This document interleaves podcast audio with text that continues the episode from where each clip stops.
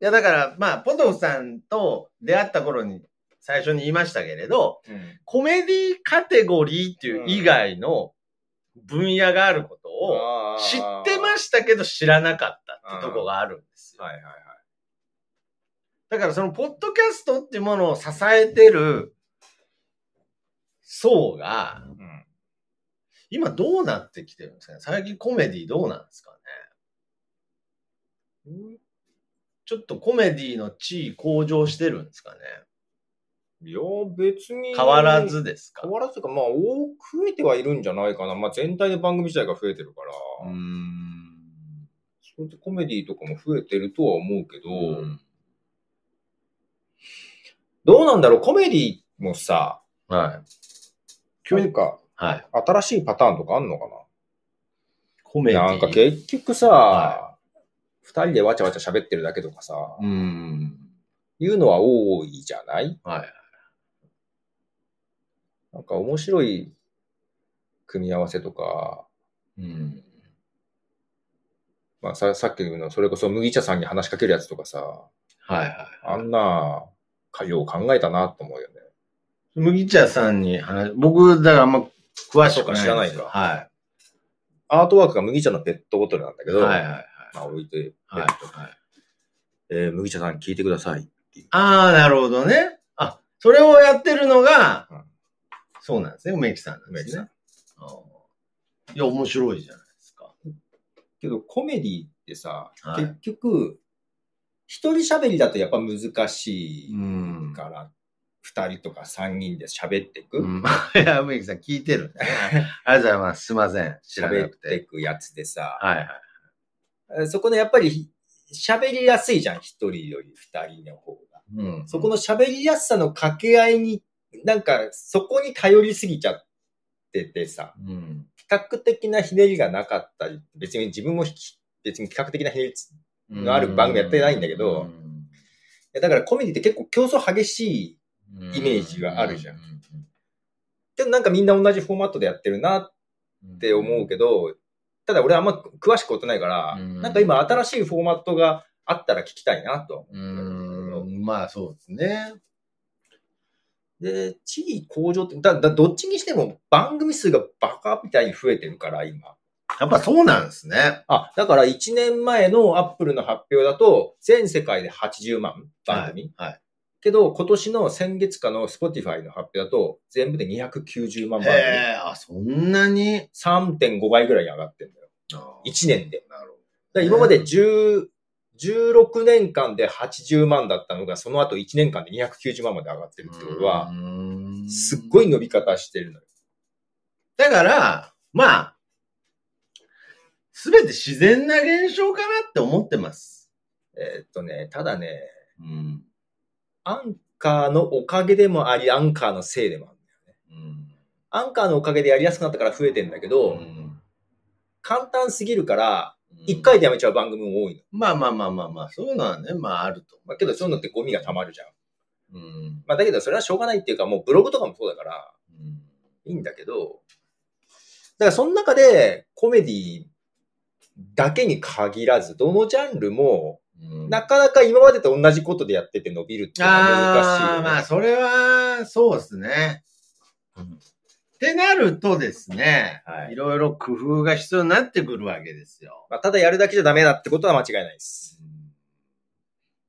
何やろ いや、だからね、そう、この、なんかこう、今日はもう24時間あるんでね、とことん喋りますけれど、う。まあまあ次に、次までに考える？いやいやいや、なんで、今日、今日決めるでしょ。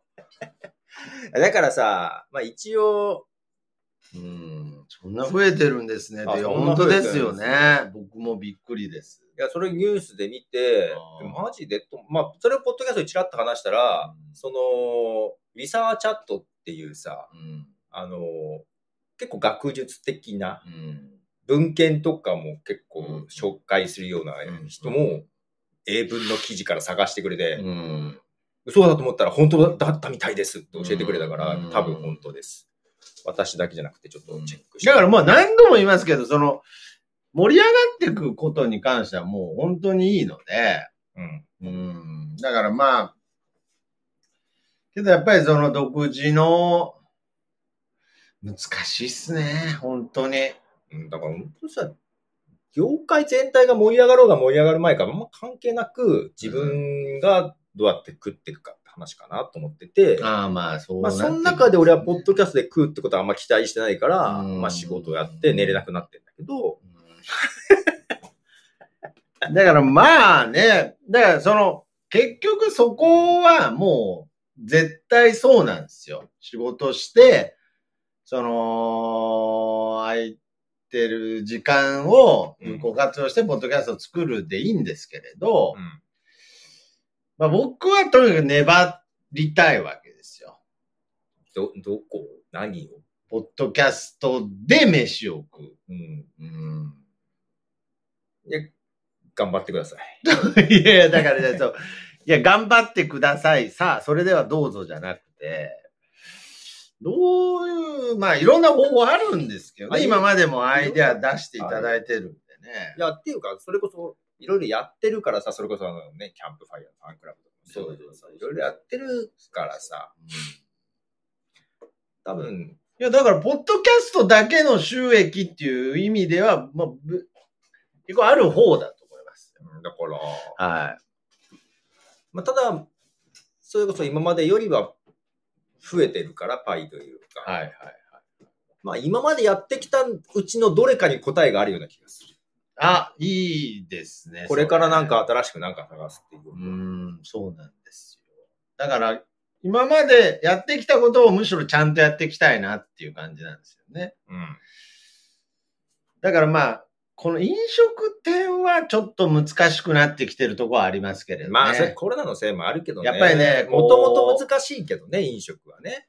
うーん、まあけどやっぱりもともとかなり遠方の方からが来てくれてたりしてたんいやで。けどそれがいいことかどうかってことなのよ。いやいやいや、いいことですよ。いや、いいことだけど、うん。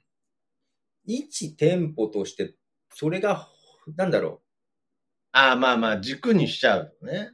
う。うん。いや、やっぱり地元で頻繁に通ってくれるお客さんの方がいいわけじゃない。なるほど、ね。年に一回遠方から来る人よりもそうなんですまあそれは現実もちゃんと。うんだから遠方から来てくれる方がいるからって、それだけで満足してても別に経営が劇的に良くなるわけじゃないから、はまあ、ただ飲食はね、難しいところはもともとあるし、そのなんだろう、スペースが限られてるじゃない。ああ、まあそうですね。そうそうそう。だからで、まあ、回転率も死ぬほど悪いですしうんね。で、ここ特にね、回転率が悪いから、悪いですからね。で、遠方のお客さんにもここに来店する以外のなんか提供できるものがあれば、それはそれで別だとは思うちょっとこれけど、視点を、視点を変えるとですね、うんこれポトフさんと、にだから聞けることなんですけれどはい、あのーやっぱりここ1、2年で、うんポッドキャストが変わったわけじゃない。あ、変わったわけじゃないですか。うん。ポッドキャストで食えてる人って出てきてんじゃないですか、日本で。日本で？うん。日本でいるのかいないんすか？あの、トッキンマッシュさんとか。なトッキマッシュさんどうなんでしょうね？あのめっーちゃ聞きたいですけどね。結局一回やめたけど、はい。今、全部 Spotify 限定になってるのかな？多分、はい。まあままあ、あまあ、俺 Spotify オリジナルあんま聞かないタイプだから、はい聞いてないんだけど、はい。はい。どうなんでしょうね？興味はものすごいありますよね。いや、けど、自分のポッドキャストアンカーで配信してるやつって、Spotify で聞いてくれる人3%とかだから、うん。だから今までね、広くポッドキャストいろんなプラットフォームでやってたのが、Spotify 限定で復活しても、増えることはないはずじゃない。で、まあ、ただ今は Spotify が結構推しが強いから、なんか、、昨日、今日かな？あの、うん。ポッドキャストの日に合わせて、あなたにふぴったりなポッドキャストをさイエス、ノーで探すようなやつも、結局、Spotify オリジナルに結びつけるだけのやつだったんだけど、うんまあ、それで、時ましとかでも入ってるんだけど、はいはいはいそういう Spotify からの打ち立てはあるけど、うん。やっぱ前ほどの影響力なくなってるような気がするんだよね。まあ、どうなんですかね。で、ただ、スポティファイが今力を入れてるから、制作費等の支援があるんじゃないかなと思うけど、そこでどこまで利益を出せてるかはわからないけど、うん。ただ、多分ね、企業とかの、ポッドキャスト制作のうん。請負いであったり、プロデュースとかをやってんじゃないかなと。多分そっちの方が利益が大きいんじゃないかなと思うね。あときましとしてですか、はいちょっとこっちか、旗からはまあ、どこまでやってるかまでちゃんと見れないから、うんまあ、それも、すごいな。まあ、ここにね、あの、岸海生君が、徳松さん的には、スポティファイのおかげで食えているは、ポッドキャストで食えてるなりますか？っていうこと。これはなりますよ。全然。これは全然なるんじゃないですかね。はい。ああ、だから、Apple Podcast の有料化も始まりましたしね。そうそうそう。だから、あの、Apple Podcast の有料化のサービスであれで食えてるっていうポッドキャスターさんはいないと思うんですけれど、ポッドキャストは本当にブルーオーシャンなんでしょうか？うんとね、あの、ある意味動画がレッドオーシャンで、えー、まあ、消去法で行くと音声かなってとこなんだけど、オーシャンというよりはまだ池だから、なるほど。ああ、そんな魚もいねえよな。川魚、あ海じゃないからな。淡水魚。淡水魚食っても美味しくなさそうな。いやいやいや。ブラックバスとか、あ、ね。そうそう、狭い池に大量の魚がいるのでは、大量、ん？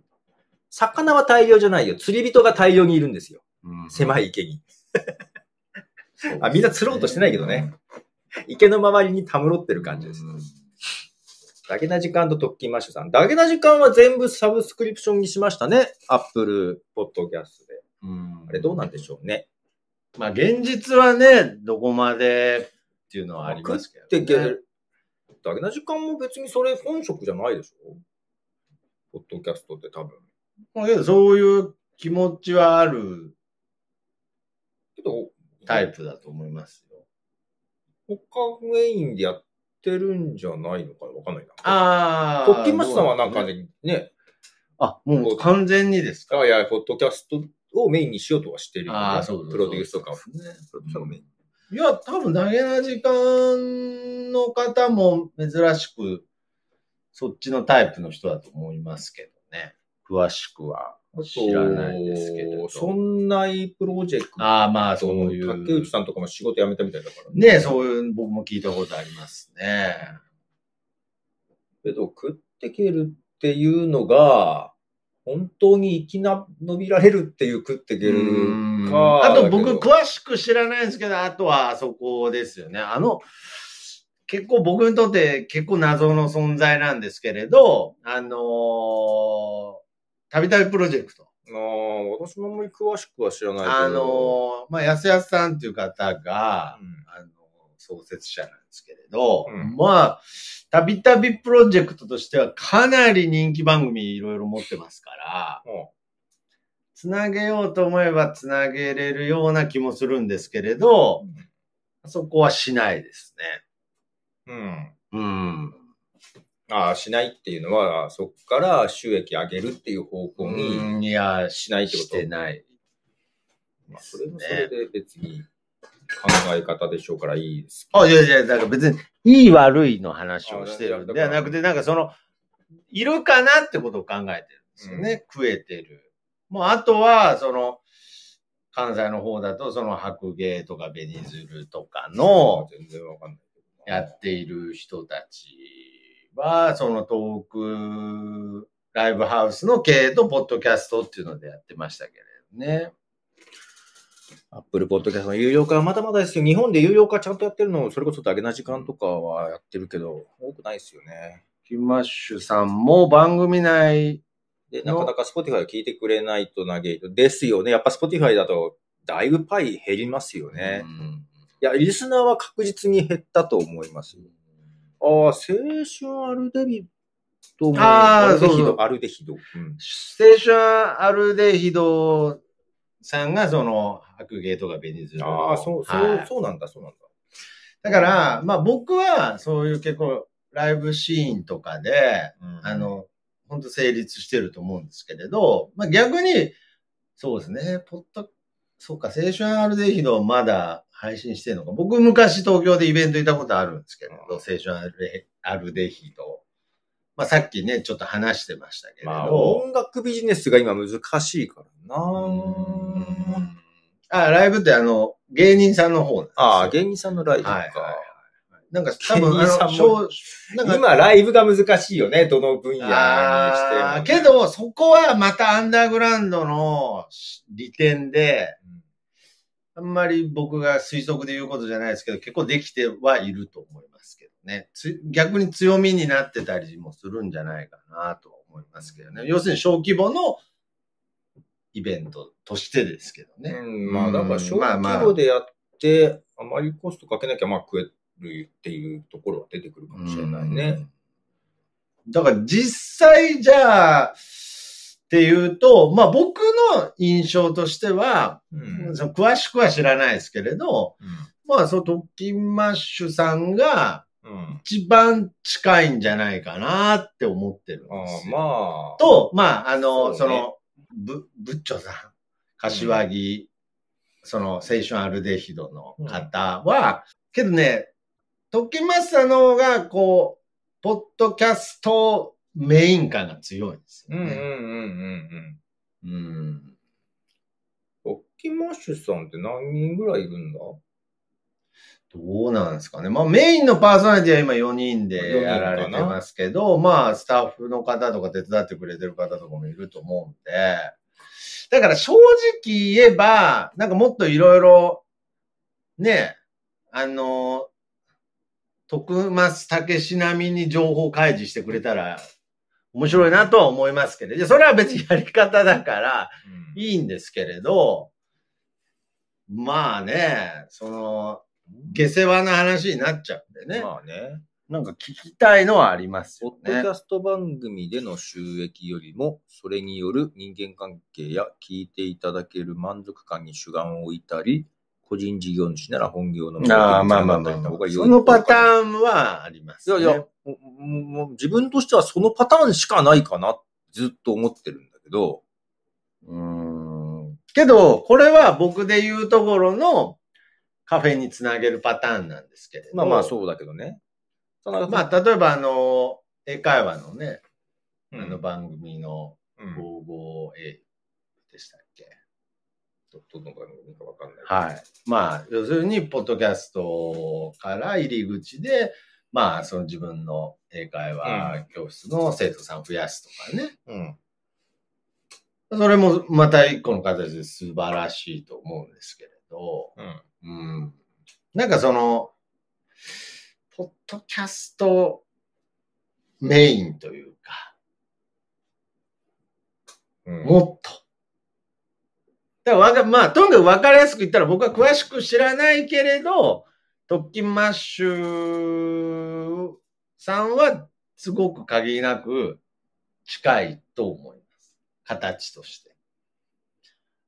えっと、まあ、できるできないとかじゃなくって、うんまあ。徳松さんが目指すところも近いように見える。あまあまあまあ、そうですね。単純に一番近い。そうなんだ近いっていうとなんか。俺が。売れたいとしたらあの方法じゃない。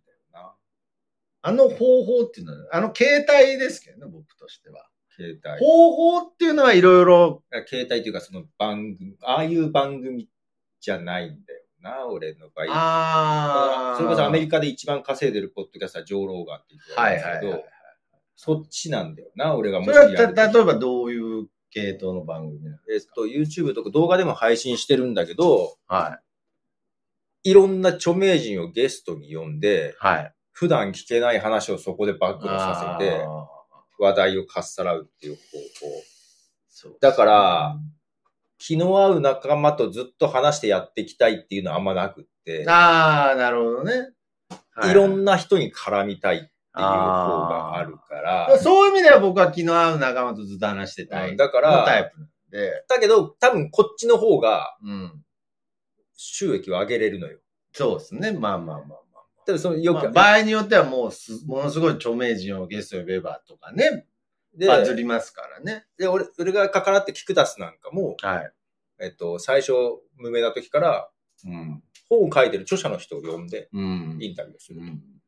すると、その中で、俺も作りたいんだけどっていう人が出てきて、うん。お金払うから手伝ってっていうのが出てくる。はいはい。つまりそういう企業に絡むと、うん。違うビジネスが生まれる可能性があるの。まあもちろんもちろん。で、同じ仲間とずっとやってると、まあコラボっていう形とか、スポンサーとかあるけど、うんやっぱね、関わる人数のパイが、やっぱふ増やし、増やした方が確率が上がるから、うん。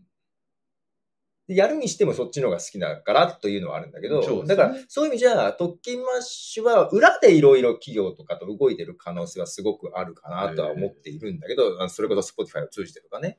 まあまあまあ、そうですね。まあ、スポティファイなんかわかりやすくそうだと思うんですけれど、けど、旗から見ててちょっと、なんかすごい力を入れてるように見えてる割にはそんなにいけてないかなっていう気はしてる。もうちょっとまあまあ、そこはね、そこはまあ、まあちょうどねいい子なしというか、ね。コロナとかも出てきちゃってるそこはまあ、その、結果云々に関してはね、まあ、それこそいろいろあると思うんですいやそれは、ディスってるとかじゃなくって、うん応援したい気持ちもあってもっといけるんじゃないっていう意味ね。ああ、まあ、そうですね。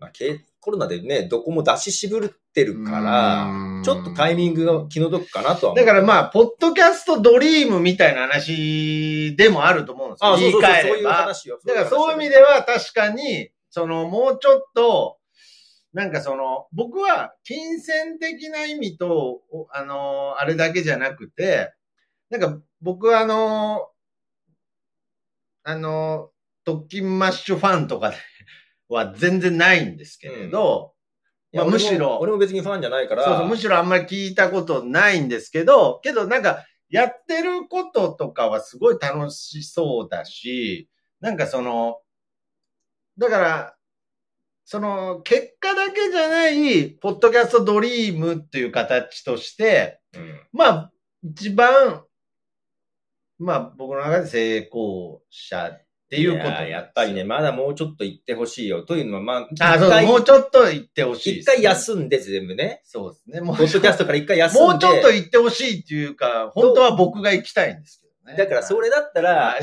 覚悟が足りないっていうのは前も言った通りで。それはごめんなさい。だからもうえー言わないです。ごめんな例えさい。あば、ごめんなさい。特勤マッシュさん特勤マッが、シュに行って、ぐーんと特勤マッて、シュに行ってほしいで。です特勤マッシュが、要はスポティファイに持ちかけたかって反対からかもしれないけど、いやいや、だからもう。いや、そうちからオリジナルコンテンツやりましょうん。う。スポティファイ限定のポッドキャスト出しましょうって言われたら、乗っかったわけじゃん。うんまあまあまあ。乗っからないでしょ、多乗っ分。からないね、僕は。だからその。辺で逃げる。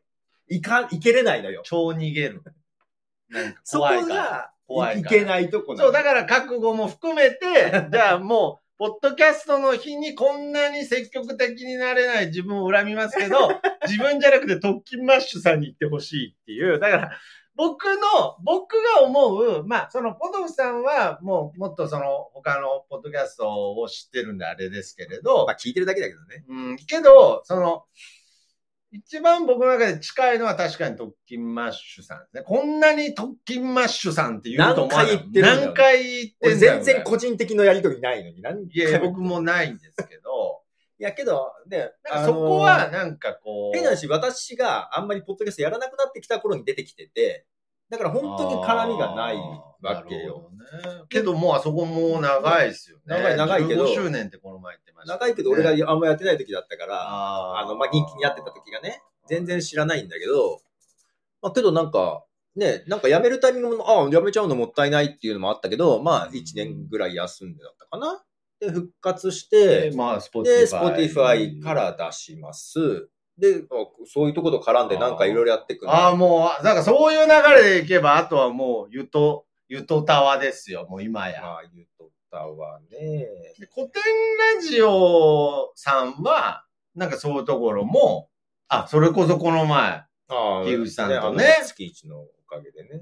いや、古典ラジオさんは、どうなってんのかなっていうね。ポッドキャストでどうかしたいっていう思いがそんなにないから、別に手段は何でもいい。っていうタイプだから、本当にまあ事業家だよね。うんポッドキャスト、何でもいいから、まあ、とりあえずポッドキャストによって、事業の思いとかストーリーを伝えられて、それによって事業を応援してくれる人が増えればいいっていう、本当にビジネス的な考え方だから。で、それはその、この前おしゃべりした樋口さんの考え方じゃなくて、もっとその、株式会社古典の方の。樋口さんの考え方か。いや、根底には多分、他のお二人の考え方があると思うんだけど、やっぱりその、まあ、ビジネスとして回すの行くと、やっぱ樋口さんの力、周り、客観的に一歩離れたところかな。会社の人じゃないから。うん、見て、アドバイスして、うん、自分も一緒にっていうのは、やっぱり大きいとは思う。うん、ああ、そうですね。だから古典ラジオさんがそうですよね。だから僕が知ってるところだと、例えばその、えー、おもれきの、うん、えー、ケリーさん。うん、まあ、あの番組もまあまあ数字だけで言うとですね、まあまあバケモンラジオなんですけど、うん、あそこは逆に収益化一切目指してないんですよね。多分今後も目指さないと思います。まあ、それは趣味として趣味として割り切ってるところなんですよね。まあ、それはそれでもちろんいいんですけれど、まあ、いいんですけれどじゃなくていいんですよ。うんいいんですけど、僕が、まあ、その今、収益化という、収益化というか、まあ、まあ、そういう意味でバラエティはきついよ。うん専門性があった方が。ああ、まあまあまあ、そういう意味でね。ボスを増やすんであればね。けど、その、わかりやすいっていうことね。このね、コメディの強いつながりっていうのがね、なんかね、なんかヒントになってる気がするんですよね。コメディの強いつながり。いや、違うなえっと、プロやインフルエンサーと絡むとなるとお金を払わないといけないでしょうし、ラジオ局のように会社を起こした方が、いや、いや、そうでもないかもな。これはあの、ポドさんが言ってるやつね、プロやインフルエンサーと絡んでもお金を払わなくてもいい場合も全然あるし、うんラジオ局はめんどくさいよ。だから、アメリカで、その、ポッドキャストでヒットしたやつも、ラジオ局からスピンオフとしてわざわざ切り離してやったからね。で、ポッドキャストでヒットしてから会社作ったから、会社を作ってからヒットさせるは結構その会社運営する方が大変になっちゃって、厳しいかもしんないな。うまいこと、企業に属してそこのお金でできるのが一番いいと思う。そうですね。だから。ただで出てくれますかねって出てくれるあのタイミングと向こうにも利益を感じてもらえるか次第ですよ。その無名の時にインタビューでやってた人もほとんど別にノーギャラ。ただ、やっぱり人によっては少しお車代ギャラを払ったりとかいうはあったけど、ただで出てくれる人は出てくれるみたいなね。それこそジャパネと高田とかにも言ってたし。必ずやお金が全部に発生するとは限らないですよね。なるほどね。だからまあいろんな方向から攻めるっていうのはまずまあ絶対そうなんですけれど、まあけどさっきポトフさんが言ってくれたみたいに、今までやってきたことの中に、まあ答えが混ざってんじゃない的な。いや、むしろその方法だ。だからその時はうまくいかなかったけど、うん、まあまあまあまあまあまあ、そうです。タイミングとかもあるし、本当に一回ダメだったから絶対ダメな方法かっていうと別に違うと思うし、多分ね、いろいろやってきてるから、あるなんかその気に入って言ってるわけじゃないんですけど、特勤マッシュさんにもっと言ってほしいですね。もうね、お前が行けや。いやけど、特訓マスターは、もうちょっと行ってほしいな、行ってほしいよ。そうですよね。なんかもう、なんかここまで行ったら、もうちょっと夢見させてほしいですね。あそこまでね、一回、僕にとって、再度動きますって言って、スポティファイでやりますで、終わってるのはもったいない。そこで、やっぱもう少し次の、ここの企業と組んでこういうプロジェクトをすることになりましたっていうニュースが見たい。トヨタと組んで今度こういうイベントでなんか、パフォーマンスしますぐらいな、なんかそういうのが欲しいよね。けどなんか、そう、面白がってくれたらいいんですよ。面白いねって思わせたら。なんか特勤マッシュの話ばっかりにばっ。かですね。全然繋がりないのになんでこんな特権マッシュの話ばっか。いや怒られないかな俺怒られはししないでしょ。別に褒めてるんですから、まあまあねむしろ。まあまあはい。気持ちとしては応援してますよ、もちろん。そうそうそう。あの、岸海生君は特勤マッシュ呼びつけましょうよ。呼びつ、末端構成員ぐらいは捕まるでしょう。いやいや笑っつって。いやこういうこと言ってるから捕まらないんですけど、ね。こっちが末端になりますよ、なんなら。いや、だからまあ、ぜひね、行きたい気もしますけれど、なんか、ああ、東京ポッド許可局ね。まあね、別枠は別枠だよねち。ょっと別枠かな。けど、あれも、あれだよね。芸人としての仕事が思うようにないから始めたとこがあるよね。まあ、それをラジオ局、あそこは東京で活動してるっていう、あれもあるんだよな。私まあ、もともとやっぱり。名古屋じゃいくら頑張っても。うんまあ、芸人さんとしてのっていうところがあるんでね。けど、どうなの？マキタスポーツはいろいろね、役者もやって出てくるけど、他は、そんなに露出がむちゃくちゃ多いわけじゃないじゃん。プチカシマさんとか好きだけどね。まあ、そうですね。なんか、河野太郎にブロックされたっていうので。このああ、なんかやってた、やってたましたね。うんまあ、けどやっぱりね、まあ僕からすると芸能部門なんですよね。お笑い芸人というよりは。ああ、いやいやいや、お笑い芸人っていうか、やっぱりその、これもまあ、ド偏見で話しますけれど、あの、それ、傍から見たらあんま関係ないけどね。まあ今ね、特に関係ない時代、時マッシュと徳マスはなんとなく似てる字じゃねえか、おい。そうね、特訓マッシュがガッといったらなんか便乗できそうだよね。なんで、間違えて、ちょっと特訓マスです。いやもう、パックンマックンみたいになってるよ、お前パックンマックンの方が売れるよ。これを機に。ポッドキャストやってる特訓マスです。いやいや、なんで？間違えては嫌だわ。ああ、あのって言われる。あのっつって。いや、徳マスですって。恥ずかしいわ、なんか。そうね。だからね、そうなんですよね。ポトさんが言う通り、もうタレントと素人とかそういう境目はもうないんですけれど、うーん、まあ、いやけど東京ポッド許可局もさ、はい言うなればさ、まあ、ポッドキャストでやってましたと。で、多少手弁当でやってるからしんどいけど、うんじゃあラジオ局になったからって、そうそうそう。どんぐらい儲かるかっていうと別に儲かってなくて。ただちょっと制作部分任せられるから、ちょっと稼働的には楽になったかなぐらいだと思うんだよ。でそうそうそう。で、まあ、それがきっかけで、まあ、他の仕事にもそそれで他の仕事っていうのはあるけど、あれはね、結局、そんなにあれは成功じゃない。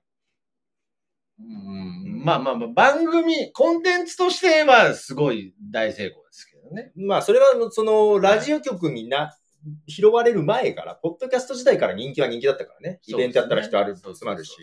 だからまあ、これ時代もあると思いますけど、もうだんだん、だんだんこう、リミッター外れてきていい感じで喋れそうで楽しくなってきましたけれど、あれタイミングもあったんですけれど、今だったらああなってないですよね。もう要するにラジオ局が上っていうスタンスがあの頃はまだまあ、全然あった、から、うん今だったらもう行かないですよね。行くだろ行くか。う。行くだろう。行くか。多分そっちの方が楽だもん。いやー、けどね、僕行く意味っていうのが本当になくなってきてると思うんですよね。いやー、けどで、いや、まあ、それ、行った方がいい。いやー、どうだろうな。行った方がいい。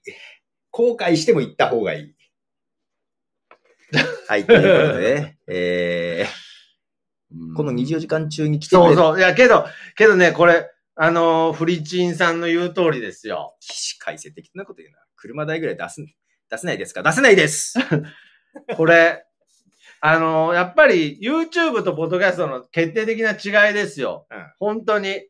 素人ポッドキャスターからズバ抜けたスターが出てくると面白いですね、と。うん。これだと思います。TikTok だって、うん。なんかインスタのなんかだって、うん。素人スターが生まれてるんですよ。はい。あ、これこれ。あ素人スター、え？何が何が言いたいんだ素人スターがいないですね。素人スターがいない？うんポッドキャストに。まあいないね。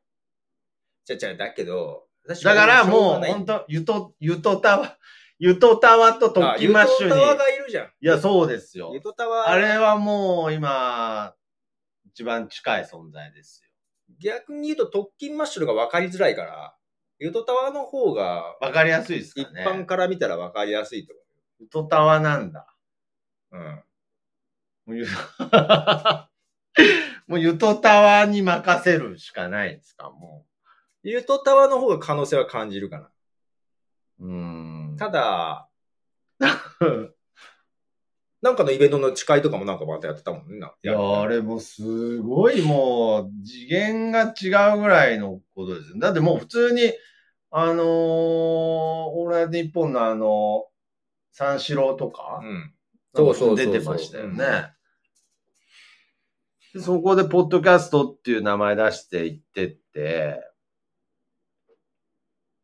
えー、白、ずば抜けたスター。だからもうちょっといけないですかね。あ、いや、だから、今はまだ弱いと思う。あれがスターかむちゃくちゃすごいですけどね。もう、あれポッドキャスト歴史史上一番スターだと思いますけれど、もう、ちょっといけないですかね。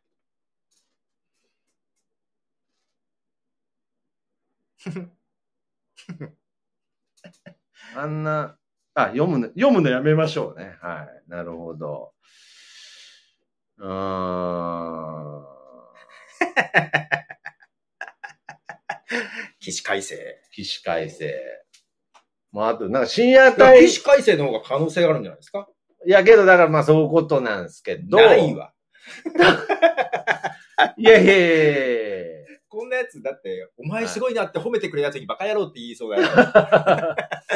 いやいや、もう本当に、ポッドキャスト界の北野誠だと思ってそうね。白だ。だけどさ、YouTube と TikTok と構造があ、違けどうんまあ、それだよな。が、けど、あの、その、ゆとたわの人たち、それこそそれで食っていくみたいな意識あるんですかね。どうなんだろけど、そういう意識がないから面白いのかな、ポッドキャストって。う。まあそういう話もあるわな。うん。いや、じゃあ海外でじゃあそういう人出てるかって言ったらそんな多くないからな。あ、そうなんですか。まあ、それこそ上ローガマ年年収で何億とかいう話だから、まあ別に、別格だけどもさ、うんえ、100億とかだっけ？うん。もうやっぱりなんけどか、素人からじゃないもんな。素人から。で YouTube は、あ、ヒカキンとかが素人からとんまあまあまあまあまあまあ、白。まあだからそこね、境目が難しいですけれど、どうなんでしょうね。まあそうでしょうね。まあそれこそはじめ社長とかでも一応素人なんじゃないですあかー素人うん。YouTube とかはね、運営会社が一つだからやりやすいのよね。大手に干されちゃうじゃん。えー、ゆとたわの二人はマネタイズも考えだけれど、やはり無料でどこのプラットフォーあムでもなるほどね。へえ。やっぱりまあ、それはまあ考えた末なんでしょうね。これ確かに、これはよくね、言われる、ポッドキャスト、えー、有料過敏問題ね。過敏問題ね。さんちゃんとそこをいろいろ考えた結果の結論だったんでしょうね。まあ TBS とか日経とかの煽りだうね。ん。有料化して失敗してるとこあるからね。ああ。あの二人は別にポッドキャストでマネタイズ必要する必要ないんだよな。うん。うん。ポッドキャストは宣伝材料であるから、別にここでマネタイズ上げる必要はない。何の宣伝になるんですか？自分たちだよね。自分たちブランディングをしてるよね。自分たちのどの能力ってわけじゃなくて、自分たちをブランディングしてるから、うんなんかの時に、イベントの時に声かかったりっていうのは、ゆとたわの二人っていうのがなんか面白そうだっていうのを上げてるだけで、別に商品売ってるわけじゃないじゃん。まあまあ売ってるかもしれないけどさ、はいグッズぐらいは。で、イベント、有料イベントやって、なんか買ってもらうとか、そういうところに結びつけてるから、うん。あそうそう、タレント化というのかな。まあそうですね。けど可能性としては今一番近いでしょうね。ああ、なんだろう。マネタイズ。どこを目指すかによるけどなそ。うですね。ちょっとトイレ行って。そうはそうはしてるなと思ったらそれか。いやー、ちょっと冷えてきたかな。そうですそのおかげで目が覚めたけど。はいじゃあそのまんま。難しいよね。ポッドキャストは、やっぱり検索されにくいし、ビジュアル的なインパクト言ったら動画の方が絶対あるからね。だから、ポッドキャストオンリーじゃどっちにしても無理だよね。ビジュアルと組み、だから動画と組み合わせとかしないと、それこそタレント化だったら無理だとは思うわ。まあそういう意味で言うとったわとかはね、もうどんどん出ていくし、なんだっけ、M1 か R1 かなんかそういうの見れたりとかね。してるじゃない？予選とかっててね。そこまでの覚悟があれば、叩かれるのを覚悟でやるっていう覚悟がないとまあ難しいよなとは思うけど。うん。え、マネタイズね。マネタイズね。だ俺はだから転職してるもんな、ポッドキャストのおかげで。それで年収上がってるもんな。そうなんだよな。ああ、けど、トッキーマーチョさん、俺、本当にやりとりしたことないんだけど、連絡、なんか話は聞いてみたい気はするな。ああ、けど、それや、マキタスポーツさんのお話聞きたいけど。うん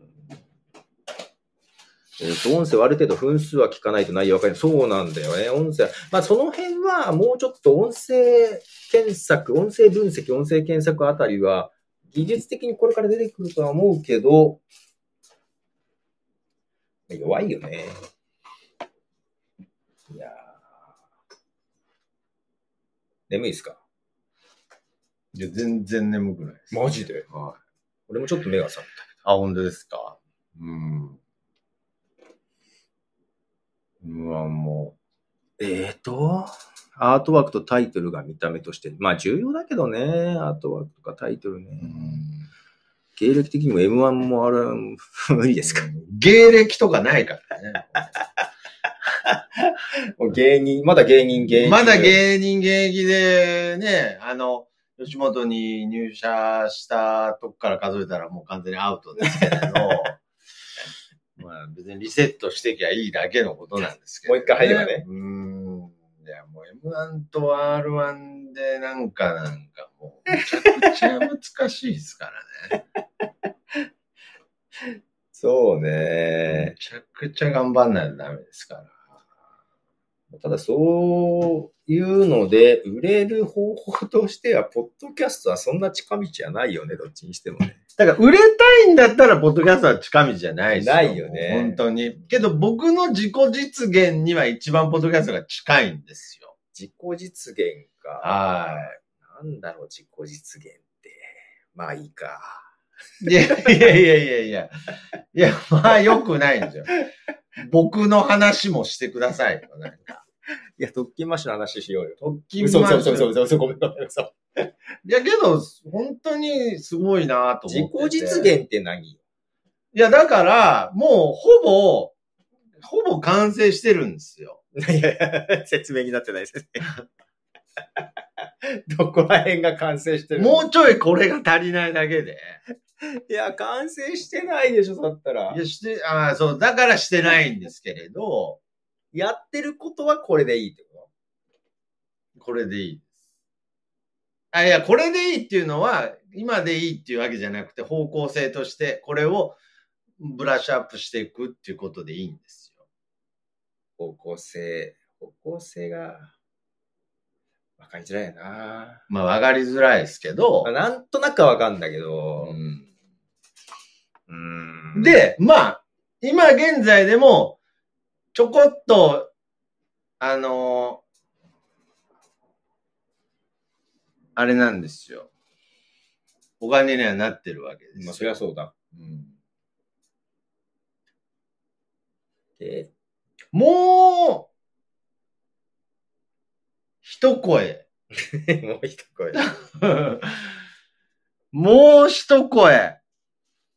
いや、同じことやってちゃダメなんだよな。ももうう一声の価値がないわけさそ。れだし、こう、もう一声とか言って、こういうところで喋ってるのがダメなんですけどね。まあね。けど、それは僕の中でありなんですよ。もう、もう一声って言っちゃう徳ちゃん。もう、言っちゃうよねっていうね。うん。それいいのかないいですかね。あとな、もう一声なんだけど、なかなか。いや、もう一声は言い過ぎたな。もう二声かな。足りないじゃん、全然。うーん。なんか、普通にサラリーマンができる器量があればな。いやいやいやいや、いや、食ってきたいに焦点合ってるじゃないですか。いや、食ってきたいでしょ。だって、いや、食っててきたい。いやいや、る時間で食ってきて、あ余暇で好きなことできたら幸せよ。そうなんですけれど、いや、だからそれは、なんかね、僕働く好きなことで食ってきたいとか、そういう感覚じゃなくて、あのね、だんだんちょっとオカルトな話になってきちゃいますけれど、え、こんな時間に？こんな時間に。いや、こんな時間だからこそでしょ。やっぱこういう場が、ものすごくありがたいし大切なんですよ。こんな、誰がおもろいねんっていう話を、うん。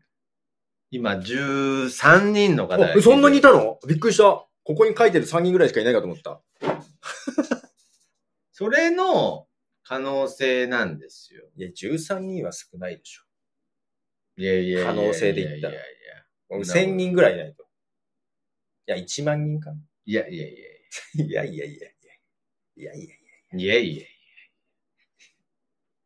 13人ですよ。13人じゃな負担大きいよなそうですね。うん。負担大きいですね。けど1万人は多いですね。1万人は欲しいよね。いや、いらないです1万人だら楽しいよね。いや、楽しくない。多分。ここだーって、読めないっつって。いやいやいやいやいやいや、楽しくないです。絶対楽しいって。なんすか、この話。いっちゃん虚しいやつじゃないですか。しかもなんで僕楽しくないとか言ってるんですか。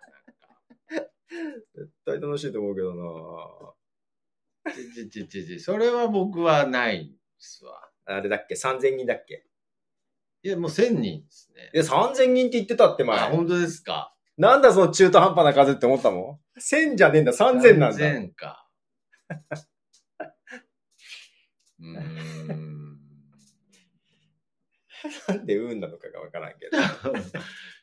そうか。いや、けど、なんかやっぱり具体例があった方がね、わかりやすかったんで、その時松さんの話とかね、ゆとたわの二人の話とか。具体例って本当のとこどっちも知らないもんな。そうですね。古典ラジオさんもね、古典ラジオさんは、ご本人たち分析できてないって言ってた。どうして人気が出たのかあっていう。、そうなんですか。へえ。なるほどね。わかんないっつって。あ、そうですか。結構最初からトントントンといった感じなんですか？まあそうだね。まだ 2, 2年半っつってたからね。うーん。そんなに時間かかってないよね。なるほどね。まあまあまあうんあ、誰か面白い人を見つけるしかないのよね。あ。いや、面白い人はなんかやっぱりいるじゃないですか。起死回生もそうだし。別に面白くないじゃん。いや、なんでなんですかめちゃくちゃ面白いでしょ。梅、梅木さんとか。いやいや、コメディはダメよ。ああ。俺あんまり可能性感じない。だ かコメディ分野では。ら、だからこの二人で並んでることの面白さではあるんですけどね。やっぱり去年からもう全く違う、この畑としてポトさんと喋り始めたんで、で、そのえ古典どこ？古典ラジオみたいなのは歴史オタク二人連れてくるとかいう方が、わそうう、んそうだよね、って思う。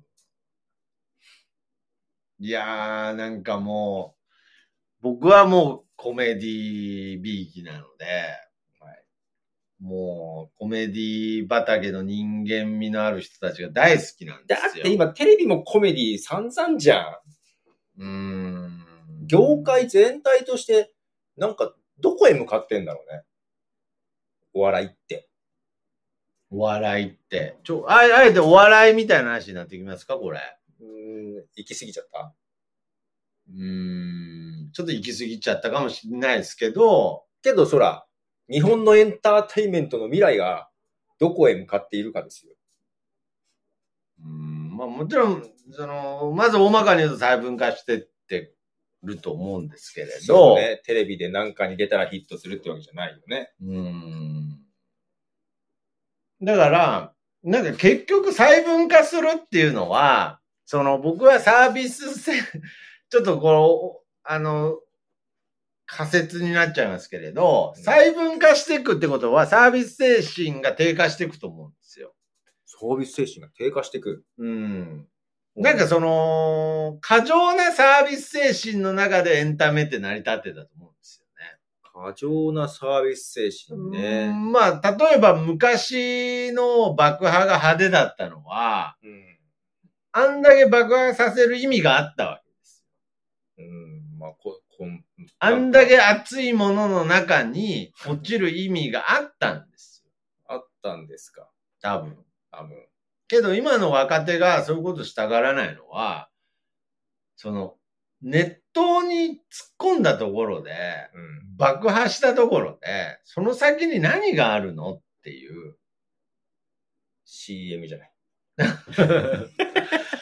いやいや、だからないでしょ、今。いや、まあ、笑っちゃいけないもなくなるんでしょ？あ、そうなのハリセンで叩くの。うん。えー、だからまあそういうコンプライアンス的な部分もありますし、だからなんかその面白いものを作るっていうこと自体が、もうすごく、そのまあ要するに過激なものを作っていくってことに対しても、ネガティブなイメージになってきちゃってで。まあけどあの辺って、どんどん過激にしていかなきゃね、あ、だからもう、それは、なっちゃうもんね、それはもう、下るのは自然の摂理なんですよ。だよ、ね、一回芸人がもう、ダチョウ倶楽部が死の直前まで行っちゃったんですよ。もう、あと死ぬしかないみたいな、とこまで一旦やっちゃったんで、まあそこから緩やかに下ってるっていうのは自然の摂理としてありだと思うんですけれど、だからそういう意味で、僕はそのコメディっていうのが、まあシンプルな形に今なっていってるわけじゃないですか。まあ、エンタメとかも派手じゃなくて、もう本当にシンプルなスタジオにとりあえず人を座らせて喋っとけみたいな。お疲れ様でした。お疲れ様でした。夜勤だったんだ、お疲れです。ああ、お疲れ様です。ありがとうございます。けど、お笑いね。うん。結局ギャップだよね。どうギャップを生み出すかだよね。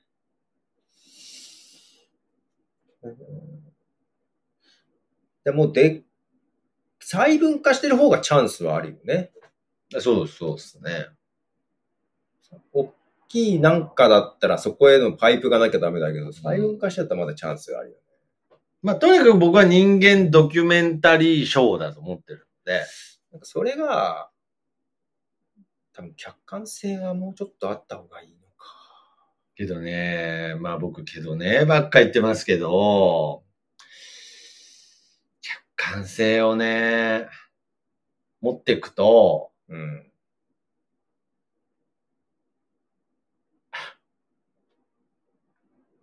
いいですか、言って。この手なんすか？なんでつまんなくなってくるんでしょうね。僕、例えばですけれど。多分それは、僕、あの、例えばですけれど、すっごいちっちゃい次元の話でもあるんですよ。僕、これも悪い意味で言ってないですからね。うん、悪い意味で言ってないですけれど、この前、えー、地元ではまあ、有名というか大きいラジオですね。CBC ラジオの番組で、なんだあのカフェを紹介していただいたんですよね。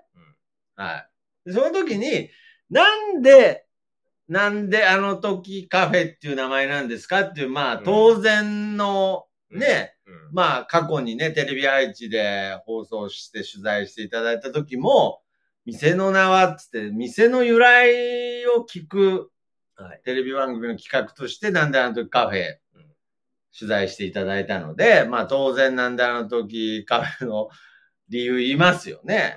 うん。うん、なんか、まあだんだん変な話ですけど、だんだんちょっと変わってきちゃってるんですけど。うんうん、まあけどそのためにいろいろ考えるわけですよ。で、今回は、今回は、えー、今回はっていう。